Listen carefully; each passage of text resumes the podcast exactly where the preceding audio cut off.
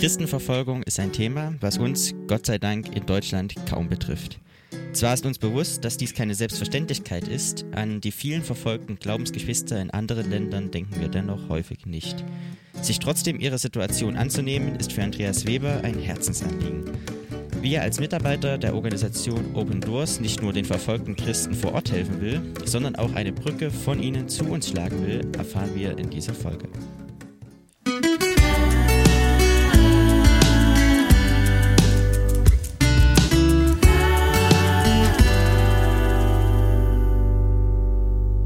Schön, dass ihr wieder mit dabei seid zur nunmehr 16. Folge unseres Podcasts Kreuzverhör. Diesmal mit Luis. Hallo auch von meiner Seite und mit Manuel. Hallo auch nochmal von mir.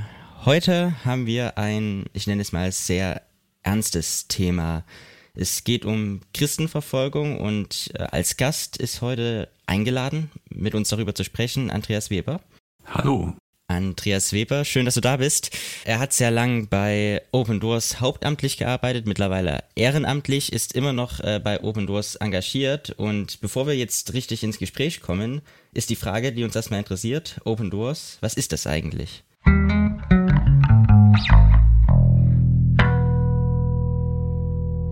Ja, Open Doors ist ein bekanntes Hilfswerk weltweit, arbeitet in sehr vielen Ländern in der freien westlichen Welt und ist sozusagen Sprachrohr für verfolgte Christen. Also ist ein Missionswerk, was verfolgte Christen unterstützt, aber vor allen Dingen auch in der westlichen Welt die Anliegen bekannt macht und zu Gebet aufruft. Wie sehen da so etwa die Einsatzgebiete aus? Also wie wird das umgesetzt? Wie wird das vielleicht auch umgesetzt hier bei uns? Ja, es ist, wie gesagt, so ein Sprachrohrdienst, den man einladen kann. Es gibt Referenten für Öffentlichkeitsarbeit, die man in die Gemeinde einladen kann, die vorbeikommen und Gottesdienste gestalten und die Anliegen aus den verfolgten Ländern ja bekannt machen. Durch eine Berufung eines Mannes, der ja ziemlich bekannt und berühmt geworden ist, obwohl er das nicht wollte.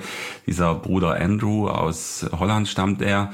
Er ist damals in den Ostblock gereist. Das waren ja Zeiten, als Ost und West getrennt war durch diesen sogenannten Eisernen Vorhang, und 1955 ist er nach Warschau geraten, als Tourist einfach so, und dort gab es dann so ein großes Jugendtreffen des Ostblocks, und dort ist er auf Geschwister gestoßen und hat festgestellt, dass die Christen im Ostblock sehr bedrängt sind, sehr unterdrückt und ums Überleben kämpfen, und hat dort von Gott eine ganz klare Berufung bekommen, dass er sie besuchen soll, dass er sie ermutigen soll und dass er ihnen auch Bibeln bringen soll. Das ging nur durch Schmuggeln, und deswegen ist er auch berühmt geworden mit dem Titel Der Schmuggler Gottes. Gibt es ein gleichnamiges Buch von ihm, so eine Autobiografie, sehr spannend zu lesen oder auch als Hörbuch. Und so fing das Ganze ganz klein an, und da ist er so ganz einfältig mit einem VW Käfer losgereist und hat Bibeln geschmuggelt. Ostblock besucht, er konnte ja frei reisen, teilweise per Hand und mit Schreibmaschine, und nach über die vielen Jahre ist dann ein ziemlich großes Werk entstanden und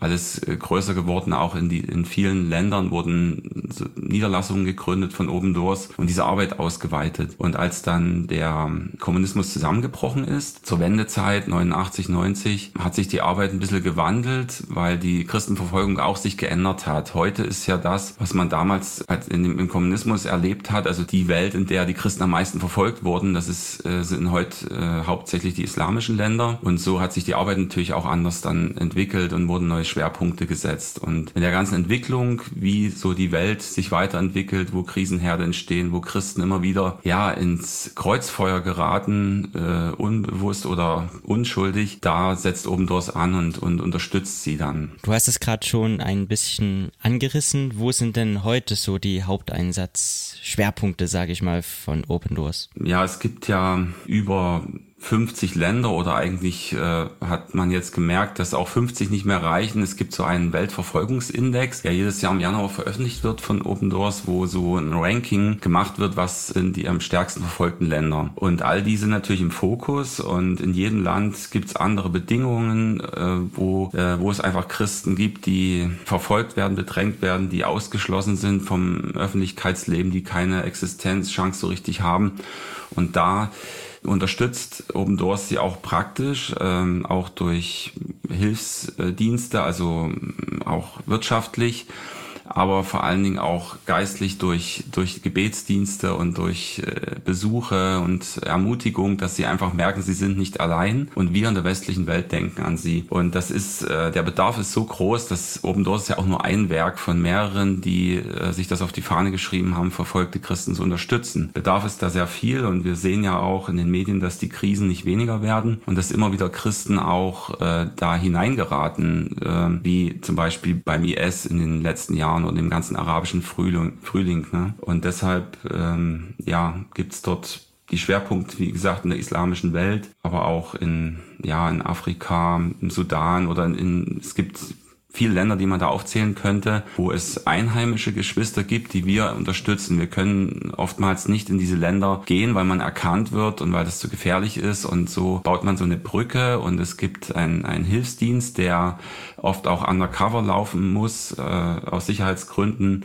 Und da fließen dann auch Hilfstransporte oder auch Gelder einfach, weil in gewissen Ländern Christen überhaupt keine Chance haben, an irgendwelche staatlichen Hilfen zu kommen. Oder wenn die Verfolgung sehr krass ist, dann wird ihnen auch ihr Hab und Gut weggenommen und so sind sie auf sich allein gestellt und sind auf Hilfe angewiesen von uns letztendlich aus der westlichen Welt. Du hattest jetzt den Index angesprochen. Kannst du mal sagen, was so Faktoren oder Kriterien sind, die den Index beeinflussen, nach oben oder nach unten, wie die Länder sich da im Ranking sozusagen einranken? Ja, das ist so eine Wissenschaft für sich fast. Also der ist ziemlich bekannt. Das freut uns auch sehr, dass der in vielen Gemeinden auch als Plakat hängt. Das klingt jetzt vielleicht ein bisschen eigenartig, weil die Botschaft dieser Weltkarte ist einfach nicht zu vergessen, wie es unseren Geschwistern geht. Und das wird auch farblich markiert. Die ersten 10 sind rot. Das heißt, da brennt es wirklich, kann man sagen. Und dass man einfach daran erinnert wird. Und diese Karte wird auch in den Medien transportiert. Auch in säkularen Medien wird die gerne auch hergenommen, um einfach mal so ein Abbild zu zeigen, wie es in der Welt um Christenverfolgung steht. Und wie das genau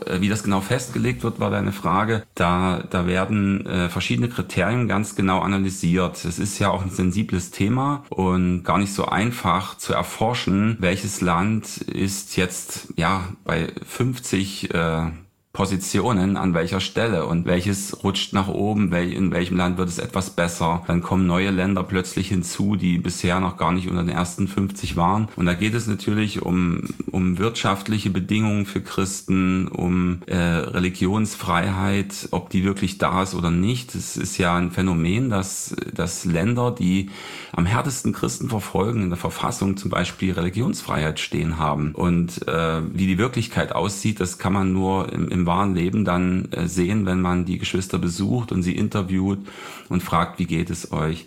Dann gibt's ganz harte Verfolgung, Terrorismus, man hört das immer wieder auch aus Nigeria oder aus anderen Ländern, wo wirklich auch Kirchen angezündet werden, wo Pastoren gezielt umgebracht werden. Das sind natürlich alles dann insgesamt so Faktoren, die damit einfließen und auch noch so gesellschaftspolitische Dinge. Das wird auch alles gut erklärt. Ich kann da einfach nur verweisen auf weltverfolgungsindex.de oder opendoors.de sowieso. Dort kann man das nachlesen. Da ist auch für alle 50 Länder ein eigener Link, wo man, wenn man sich für spezielle Länder interessiert, alles ganz genau nachlesen kann, was dazu geführt hat, dass zum Beispiel Eritrea in diesem Jahr auf Platz 6 steht. Und da ist auch erklärt, wie diese Kriterien dann so analysiert werden und was genau dazu führt.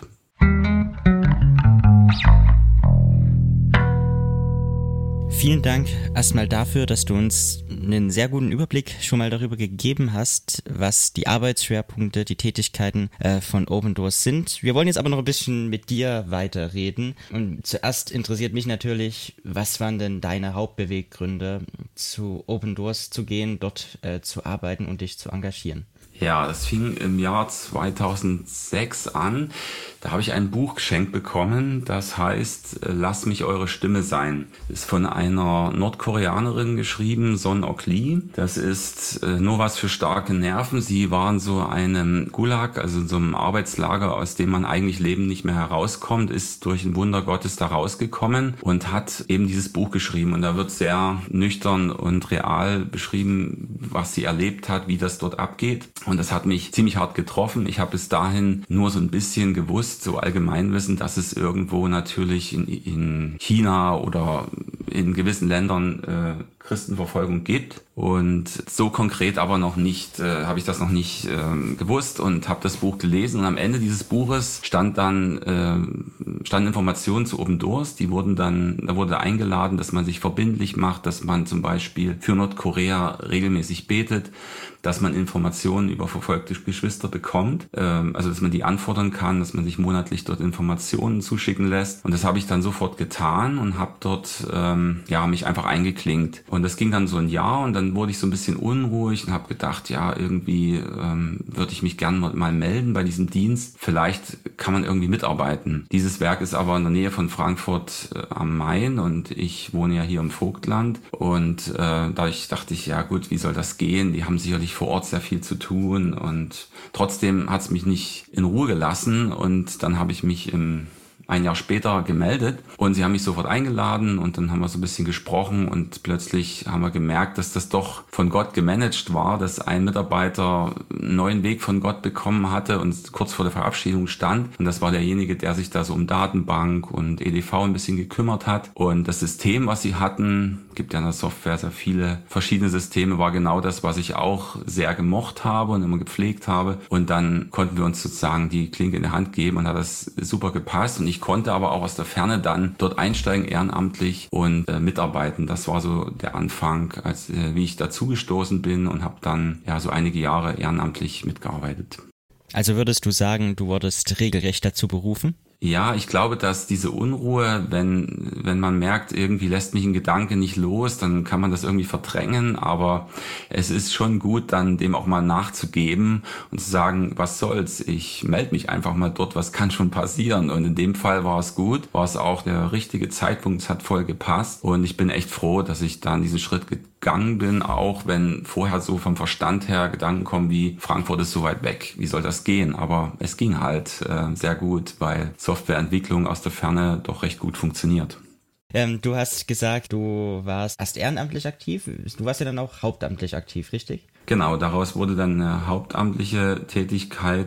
Das war so, dass ich in einer Softwarefirma in Bayern gearbeitet habe und plötzlich kam dann mein Freund bei Open Doors und mit dem ich dann viele Dinge auch zusammen gemacht habe, auf mich zu und sagte, Andreas, wir brauchen dich und am besten gleich und sag mal deinen Chef Bescheid, am besten in 4 Wochen. Da habe ich gedacht, wo lebst du?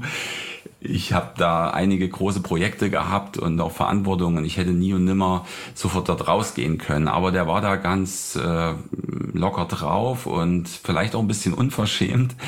Und ich habe gedacht, gut, ich sag das jetzt meiner Personalleiterin, wenn die mir den Kopf abreißt, dann ist es, glaube ich, nicht von Gott geführt, aber wenn die ruhig bleibt und alles friedlich ist, dann will ich das so als Zeichen nehmen. Natürlich hatten wir auch noch gebetet in der Familie, weil das schon ein krasser Wechsel war und sie war ganz entspannt und ich dachte, okay, ich habe das ja Gott so gesagt und wir haben so gebetet, wir wollen das als Zeichen nehmen und dann wurden aus 4 Wochen 6 oder 8 Wochen, was auch noch turboschnell war, weil ich sehr viel zu übergeben hatte an Projekten und so bin ich dann 2011 vollzeitlich gestartet und da auch hineingekommen, auch wieder in so eine Wachstumsphase. Der Dienst ist wirklich sehr stark gewachsen, auch in Deutschland und da war viel Bedarf auch in der Verwaltung, Entwicklungen und Erweiterungen und es war einfach eine gute Zeit, ja. Mir ist zu Ohren gekommen, dass du heute nicht mehr bei Open Doors arbeitest. Wie kam es dazu? Vielleicht noch ganz kurz. Ja, alles hat seine Zeit und schweren Herzens bin ich vor 1,5 Jahren, dann habe ich mich verabschiedet.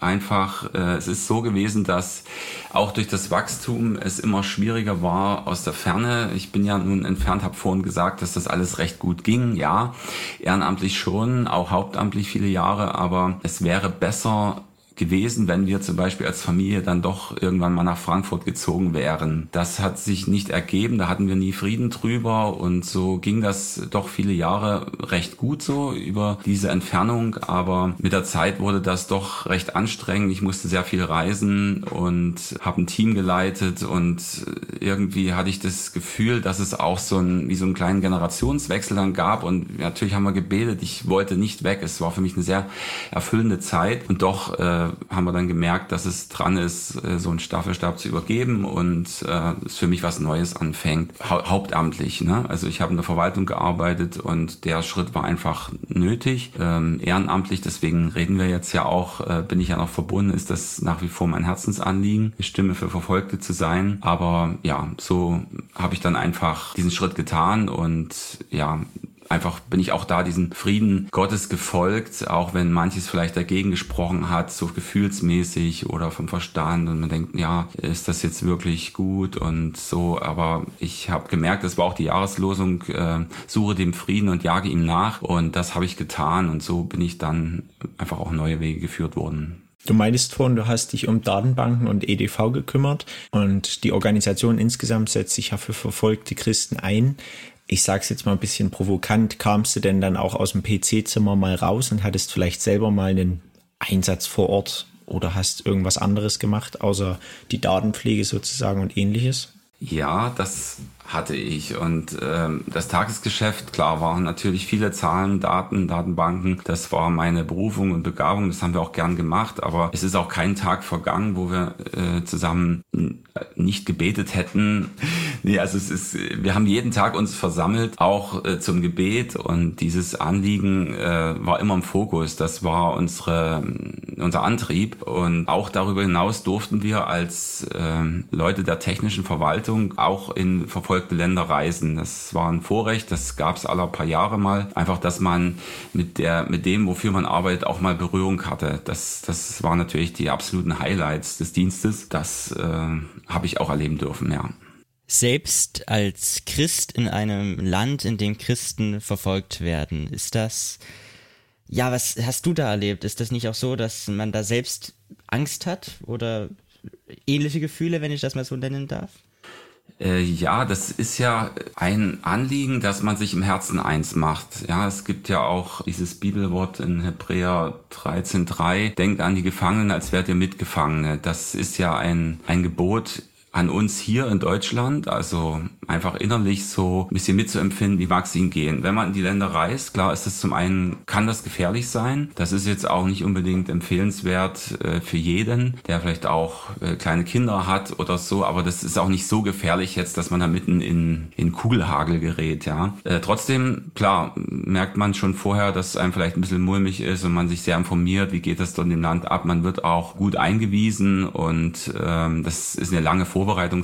Und dann, wenn man dort Geschwister trifft, ich war in zwei Ländern, in einem, da hatten wir überhaupt keinen Kontakt, das war nicht möglich, das war viel zu gefährlich. Dort waren wir nur in Anführungsstrichen, um zu beten und um einfach da zu sein und um uns indirekt, sagen wir mal, zu treffen, um vielleicht gesehen zu werden. Wir hatten auch Gitarre mit, haben viel gesungen und das bewirkt ja auch etwas und das war unser Auftrag. Aber sonst konnten wir die Geschwister nicht direkt treffen, hatten viele Informationen und wussten, wie es ihnen dort geht und haben diese Last so ein Stück aufs Herz genommen, sind da einfach eine Woche durch dieses Land gereist und haben sehr viel gebetet. In einem anderen Land war ich vor 5 Jahren, war das, in einem buddhistischen Land im Himalaya in Bhutan. Ist unbekannt, so ein kleines Königreich, gleich neben Nepal. Und dort hatten wir aber direkten Kontakt und das war auch sehr besonders und das war für mich schon auch eines der Höhepunkte meines Dienstes so, weil, wie du schon gefragt hast, Luis, am PC, ja, da macht man halt Daten und es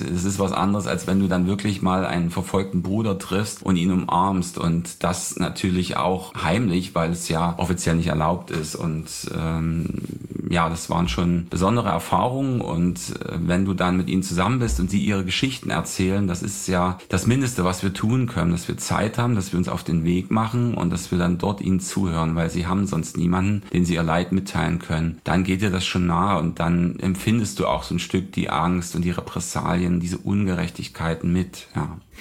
Kannst du mal so ein bisschen die Gefühle und Emotionen der Leute beschreiben? Also wie geht's den Leuten damit, dass sie unterdrückt sind, vielleicht weniger Rechte haben, etc.? Ja, das ist sehr unterschiedlich. Das hängt sicherlich auch noch mit der Mentalität oder Kultur ab. Ich habe jetzt ja mehr in den asiatischen Raum reingeblickt und dort sind die Menschen schon sehr demütig und harren sehr aus und sind das Leiden gewöhnt und nehmen sehr viel auf sich. Und wir haben aber auch viele junge Leute getroffen. Also wenn ich jetzt mal bei Bhutan bleibe, ist es schon so, dass das ein total abgehängtes Land ist, jetzt auch gesellschaftlich und politisch, ne? Und wenn wir aus Deutschland kommen, dann denken die, wow, ihr Deutschen, also Deutschland wird ja sowieso sehr hoch angesehen, eigentlich in der ganzen Welt, und sie bewundern uns und sagen, oh, Deutschland ist das Beste, was es irgendwie gibt und ihr kommt zu uns, und dann fühlen sie sich sehr geehrt, und man merkt aber auch, dass sie sind nicht enttäuscht von ihrem König, den lieben sie schon sehr und achten sie auch, aber sie fühlen sich schon sehr drittklassig, ich würde vielleicht sagen, fast sogar viertklassig einfach. Das ist so der Stand, und die Frage für sie ist, haben wir überhaupt eine Möglichkeit, auch mal Anschluss zu finden? Welchen Weg können junge Leute dort gehen? Ist es der einfachste Weg, auszuwandern, wie man das überall kennt in Entwicklungsländern? Man geht nach Europa oder nach Amerika? Oder hat man irgendwie eine Chance, in dem Land zu bleiben? Ich meine es jetzt auch erstmal rein gesellschaftlich und wirtschaftlich. Und hat man dort eine Perspektive? Das ist in Bhutan sehr schwer möglich. Und wenn man schon nicht in die weite Welt geht, dann geht man wenigstens ins Nachbarland Indien, was ja ein recht aufstrebendes Land ist, und macht dort Karriere. Und die Geschwister, auch junge Leute, die wir getroffen haben, das hat mich sehr beeindruckt. Die haben eben nicht gefragt, was ist für mich das Beste, sondern sie lieben ihr Land. Und es waren Leute, Anfang 20, junge Männer, die einfach gesagt haben, Gott hat uns hierher gestellt und wir glauben daran, dass das Reich Gottes sich durchsetzt, dass es kommt, dass es sich ausbreitet, und ich will bereit sein, ich will dem Herrn hier dienen, auch wenn ich es woanders besser haben könnte. Und sie sind innerhalb dieses Landes in die letzten Gebiete gegangen, wo nicht mal mehr ein Auto hinkommt, und haben gesagt, hier bin ich und hier will ich das Evangelium verbreiten. Und das war schon sehr beeindruckend, so zu erleben, wie sie eben wirklich sagen, das Reich Gottes geht vor und ich nehme mich selbst nicht als so wichtig an, dass ich sage, ich will ein bequemes, ein reiches Leben, sondern ich will da sein, wo Gott mich haben will. Und ich habe Glauben und Vision für mein Volk, auch wenn alles sehr, sehr unterentwickelt ist und wenn es auch wenig Hoffnungszeichen gibt. Wir haben die Hoffnung in Jesus und wollen dieses Licht in alle entfernten Ecken dieses Landes bringen. Das klingt in der Tat sehr, sehr interessant, führt mich aber dann tatsächlich auch zu der etwas provokanten Frage, an welcher Stelle seht ihr dann jetzt eure Aufgabe, aus Deutschland herauszugehen in die Welt, während dem Christen in anderen Teilen der Welt da sitzen und sagen, wir sind von Gott hierher gesetzt und unsere Aufgabe ist hier, zum Beispiel im Bhutan? Das habe ich jetzt nicht ganz verstanden, wie du die Frage meinst, also dass Open Doors praktisch rausgeht? Genau, ja. Also um es ein bisschen anders zu formulieren, wieso sagt ihr jetzt, wir müssen rausgehen, obwohl Gott uns vielleicht auch für Aufgaben in Deutschland gebrauchen könnte? Also ganz persönlich, sage ich mal.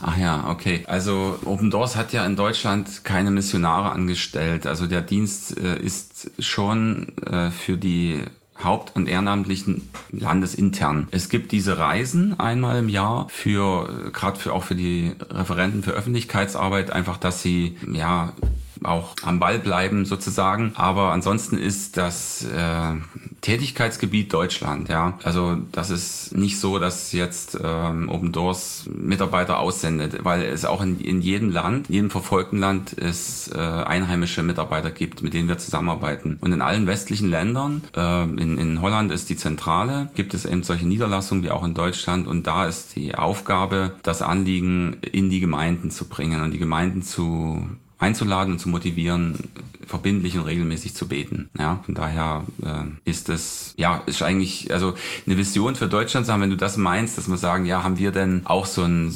brennendes Anliegen, unser Land für Jesus zu gewinnen? Ja, das ist ja eigentlich eine Frage, die wir uns jeder persönlich stellen können, wenn wir als Christ hier leben. Ja, also gehe ich auch irgendwie an Orte, wo Jesus noch nicht so bekannt ist, ob nun haupt- oder ehrenamtlich, ja. Ich glaube, das ist eine Frage unabhängig vom Thema Christenverfolgung. Also ist Open Doors auch einfach wie, ich sag mal, eine Art Brücke zwischen verfolgten und nicht verfolgten Christen?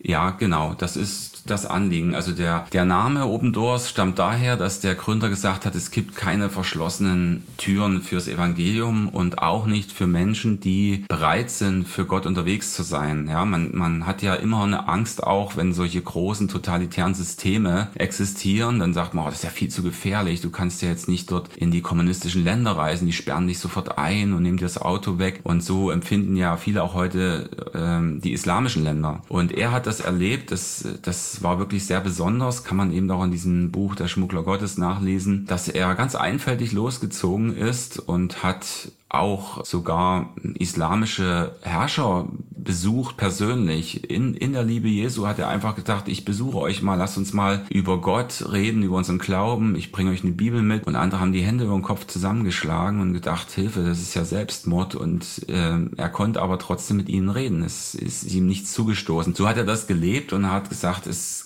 gibt einfach immer offene Türen. Und das Anliegen ist natürlich, diese Brücke zu schlagen, wie du gesagt hast, dass eben es nicht zwei Kirchen gibt, die verfolgte Kirche und die freie Kirche, und jede hat mit sich zu tun, sondern dass wir ein Leib sind weltweit und dass wir einander brauchen. Die Verfolgten brauchen uns und sie sagen immer als erstes, betet für uns. Das ist das dringendste Anliegen, und natürlich brauchen sie auch unsere praktische Hilfe, finanzielle Hilfe, aber auch Besuchsdienste, und dass sie wissen, ihr denkt an uns in euren Gottesdiensten, in eurer freien Welt. Betet ihr für uns und sagt weiter, wie es uns geht. Und so, davon lebt dieser Dienst, ja. Du hast jetzt mehrmals vom Beten geredet, jetzt mal praktisch. Was soll man denn da beten? Dass die Verfolgung aufhört zum Beispiel?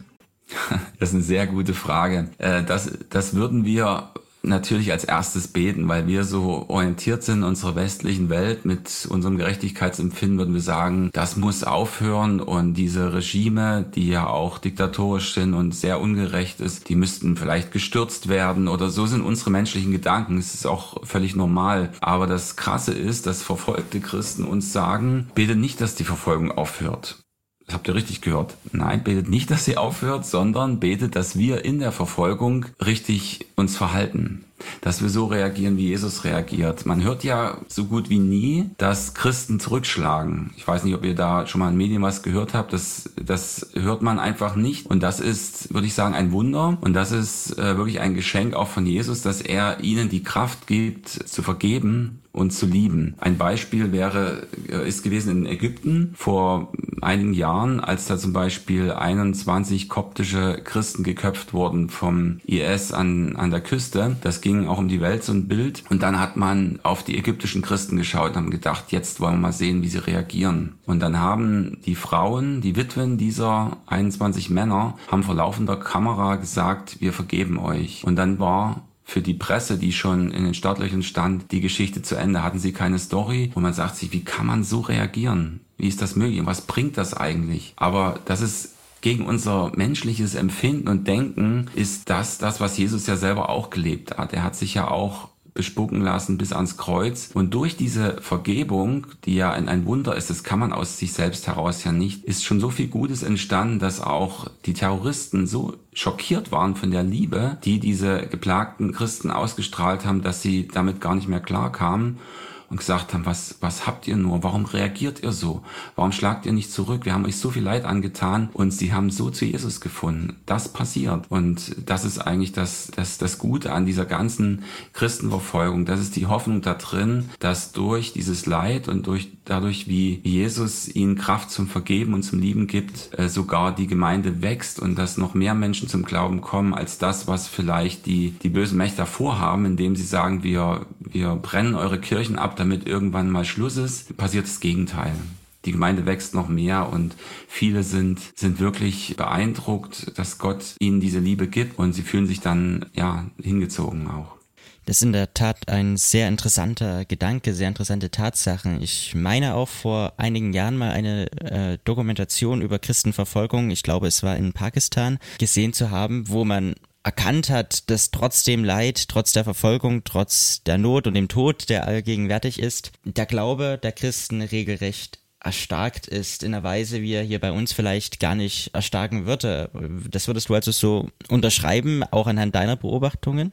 Ja, also es gibt auch ein Buch von Open Doors, das heißt Glaube wächst an Widerständen. Das ist eine Sammlung auch so von Material, wo man auch in einem Hauskreis das mal so ein bisschen studieren kann. Das ist ja verständlich, dass wenn es Bedrängnisse gibt, dass einen das zum Beispiel zusammenschweißt, dass das die Einheit stärkt und dass auch Druck von außen einen wirklich stärken kann. Das mögen wir nicht. Wir wollen natürlich Frieden und Ruhe haben für unsere Seele. Das ist ja ganz klar, dass keiner Verfolgung möchte. Aber wenn es denn die Verfolgung gibt, sieht man, dass das dann die Christen stark macht, auch im Glauben. Und ja, das, was, wenn alles beliebig ist, jetzt zum Beispiel in unserer westlichen Welt, da ist es ja, haben wir ja keine Konsequenzen, ob wir jetzt an Gott glauben oder nicht. Ja, da hast du jetzt praktisch keine Veränderungen so richtig. Und durch diese Beliebigkeit kann der Glaube auch abnehmen. Und merken wir das ja auch, dass wir sagen, wir können mit Gott genauso gut wie ohne ihn leben. So denkt man, so empfindet man manchmal. Also pauschal jetzt gesagt, ja. Und in den Ländern, wo es heißen kann, wenn du Jesus folgst, verlierst du deinen Job oder du wirst von deiner Familie verstoßen. Da passiert es eben trotzdem nicht, dass die Leute Jesus verleugnen, sondern sie kriegen trotzdem einen brennenden Glauben. Und das ist ein Phänomen. Also man könnte jetzt meinen, wenn die Verfolgung sehr stark ist, was ja auch der Antrieb der Verfolger ist, sie wollen ja die Christen eigentlich von der Landkarte verschwinden lassen, ja. Man könnte denken, genau, das wird auch passieren. Wenn eine Kirche brennt, wird sich nie mehr jemand versammeln. Das Phänomen ist, dass die Christen dann allermeist ihre Kirche wieder aufbauen und an ihrem Glauben festhalten. Ja, und auch im Glauben sehr stark wachsen. Und wenn du sie besuchst, merkst du, dass wenn sie von ihrem Glauben erzählen, dass wir dann einfach auch von ihnen lernen können. Ja, und dass das eben auch diese beidseitige Verbundenheit ist, dass sie solche starken Zeugnisse mit Jesus erleben, die auch uns ansprechen und uns auch ermutigen können, in Zeiten, wo es mal schwierig ist, wirklich an Gott festzuhalten und seine Wunder zu erleben. Wie konkret, würdest du sagen, kann man sich da verfolgte Christen zum Vorbild nehmen, um auch hier Gott auf so eine Weise zu erleben oder vielleicht auch das Vergeben zu lernen?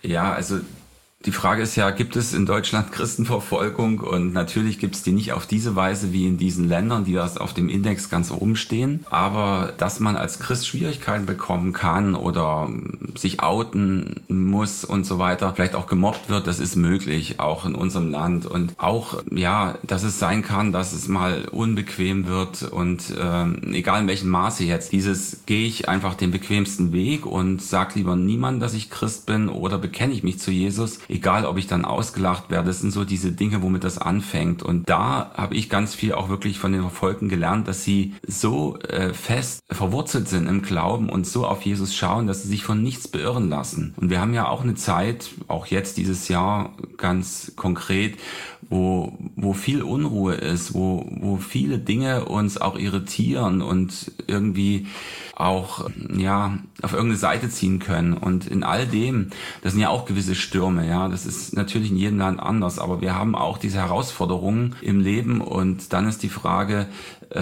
schaue ich auf Jesus, höre ich auf seine Stimme zuerst und lasse mich nicht links und rechts beirren oder bin ich da einfach mit drin und weiß am Ende nicht mehr, wo links und rechts ist, ja. Und auch wenn ich Leid habe, Leid ist ja in jeder Form auch möglich, auch durch Krankheiten, das muss ja nicht nur Terrorismus sein, auch da, wie kann ich im Leid vielleicht noch näher zu Gott kommen, durch eine Krise hindurch sogar gewachsen sein im Glauben. Ich denke, wir sind ein Stück leidensscheu und wir wollen immer, dass es uns gut geht, das ist normal, so sind wir geprägt, aber verfolgte Christen sind manchmal so radikal, das ist schon beeindruckend, wie sie nicht Angst vor Verfolgung haben, sondern wissen, dass dieser Weg am Ende zum Besten dient und dass Gott dann sogar noch was Gutes draus macht. Ja, also dass eben, wie vorhin schon gesagt, die Gemeinde nicht geschwächt oder ausgemerzt wird, sondern am Ende sogar noch wächst. Diesen Glauben haben sie und das hält sie auch am Leben. Provokante Frage. Würdest du sagen, Verfolgung könnte uns in Deutschland manchmal ein bisschen gut tun oder einfach mehr das Gefühl zu haben, um einfach die Entscheidung zu Jesus mehr und jeden Tag zu bekräftigen? Tja, das sagt man natürlich nicht gern. Ich habe auch ein paar Kinder, auch kleinere, und ich wünsche mir nicht Verfolgung, ganz ehrlich. Aber die Frage ist, wie geht's uns denn in Deutschland, der westlichen Welt, so als Gemeinden? Wenn ich das so erlebe, also ich habe sehr stark den Kontrast erlebt. Ich war in verfolgten Ländern im Gottesdienst und ich bin natürlich auch in unserem Landstrich im Gottesdienst. Und es ist natürlich total krass. Vielleicht wegen der Verfolgung, vielleicht auch wegen der Kultur. Und wenn ich mir wünsche, dass wir so ein Brennen haben, so ein Feuer für Gott, dass wir alles auf uns nehmen, um uns zu versammeln. Nehmen wir einfach nur dieses Beispiel, Sonntagmorgen, ja. Dann frage ich mich natürlich auch, wie würde das gehen in unserem Land? Was muss passieren, dass keiner mehr Sonntagmorgen sagt, ach, gehe ich heute oder gehe ich nicht, ja. Das ist jetzt nur mal ein Punkt. Und es ist natürlich so, auch in Deutschland gab es ja schon Verfolgung. Und wenn Bedrängnisse da sind, was brauche ich, dass ich sage, ich muss unbedingt meine Geschwister treffen. Egal wie weit das ist, egal wie unbequem das ist, ob ich zu Fuß gehen muss. Verfolgte Christen gehen teilweise stundenlang, die gehen schon im Dunkeln los, damit sie nicht erkannt werden und nehmen 5 Stunden Fußmarsch auf sich, um sich zu treffen. Da würdest du sagen, würde ich nie machen. Und das kommt alles schon aus der Verfolgung heraus oder auch aus diesem Leid, was damit zusammenhängt, so dass sie sagen, ich brauche das, meine Geschwister zu treffen, vielleicht nicht nur einmal die Woche, weil mir das so eine Kraft gibt, weil mich das so tröstet, weil mich das so stärkt im Glauben, das würde ich niemals missen. Und an der Stelle, ja, ich weiß es auch nicht, ob es auch eine andere Möglichkeit gibt, aber ich glaube schon, dass auch wenn Zeiten vielleicht unbequemer werden, dass uns das auch als Christen miteinander stärken kann. Und das ist auch gut so, wenn manche jetzt auch Sorge haben, was kommen für Zeiten, können wir immer diese Hoffnung Jesus haben, alle Zeiten können gute Zeiten sein, weil es zum Beispiel das Reich Gottes stärkt, weil es uns nochmal in eine ganz andere Tiefe führt oder auch in eine ganz andere Liebe zueinander, weil Nebensächlichkeiten plötzlich von uns abfallen, weil plötzlich wir eine ganz andere Sicht bekommen, auch für das, was Gott will.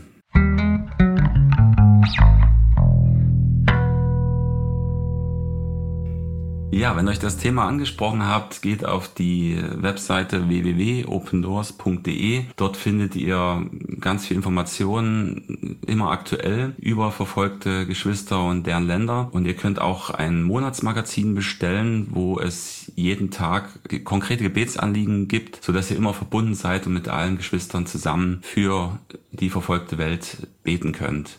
Und auch die Möglichkeit, das finanziell zu unterstützen, ist dort gegeben. Es gibt auch sehr viele interessante Bücher und Hörbücher, Material, was ihr dort alles auch in dem Shop sehen werdet. Danke euch, dass ihr zugehört habt.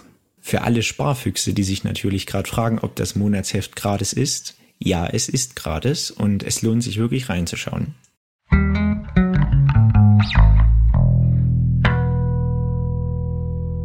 Ja, danke Andreas nochmal für die ermutigenden Worte jetzt am Ende. Ich denke, das war jetzt auch ein guter Schluss und hat die ganze Sache hier sehr rund gemacht. Danke, dass du dir heute Zeit genommen hast und uns von deinen persönlichen Erfahrungen berichtet hast. Danke auch für die geistliche Ermutigung, die da dahinter steckt. Uns auch nochmal das Gebet als mächtigste Waffe, die wir da als Christen auch haben, nahegebracht hast. Danke für den sehr interessanten Blick auf jeden Fall auch auf Verfolgung, dass Verfolgung vielleicht nicht unbedingt aufhören muss, sondern dass wir eher beten, dass die Leute standhaft bleiben und weiter im Glauben einfach stehen können, vor allen Dingen auch vergeben können und somit Jesus wirklich nachfolgen können und ein gutes Zeugnis sein können. Danke auch allgemein natürlich für die Vorstellung der Organisation Open Doors an sich. Wir wären jetzt auch am Ende und würden uns bei dir verabschieden. Danke, dass du da warst. Gerne. Und genau, wir hören uns dann in 2 Wochen wieder. Tschüss und bis in 2 Wochen. Bis dahin, wiederhören, tschüss.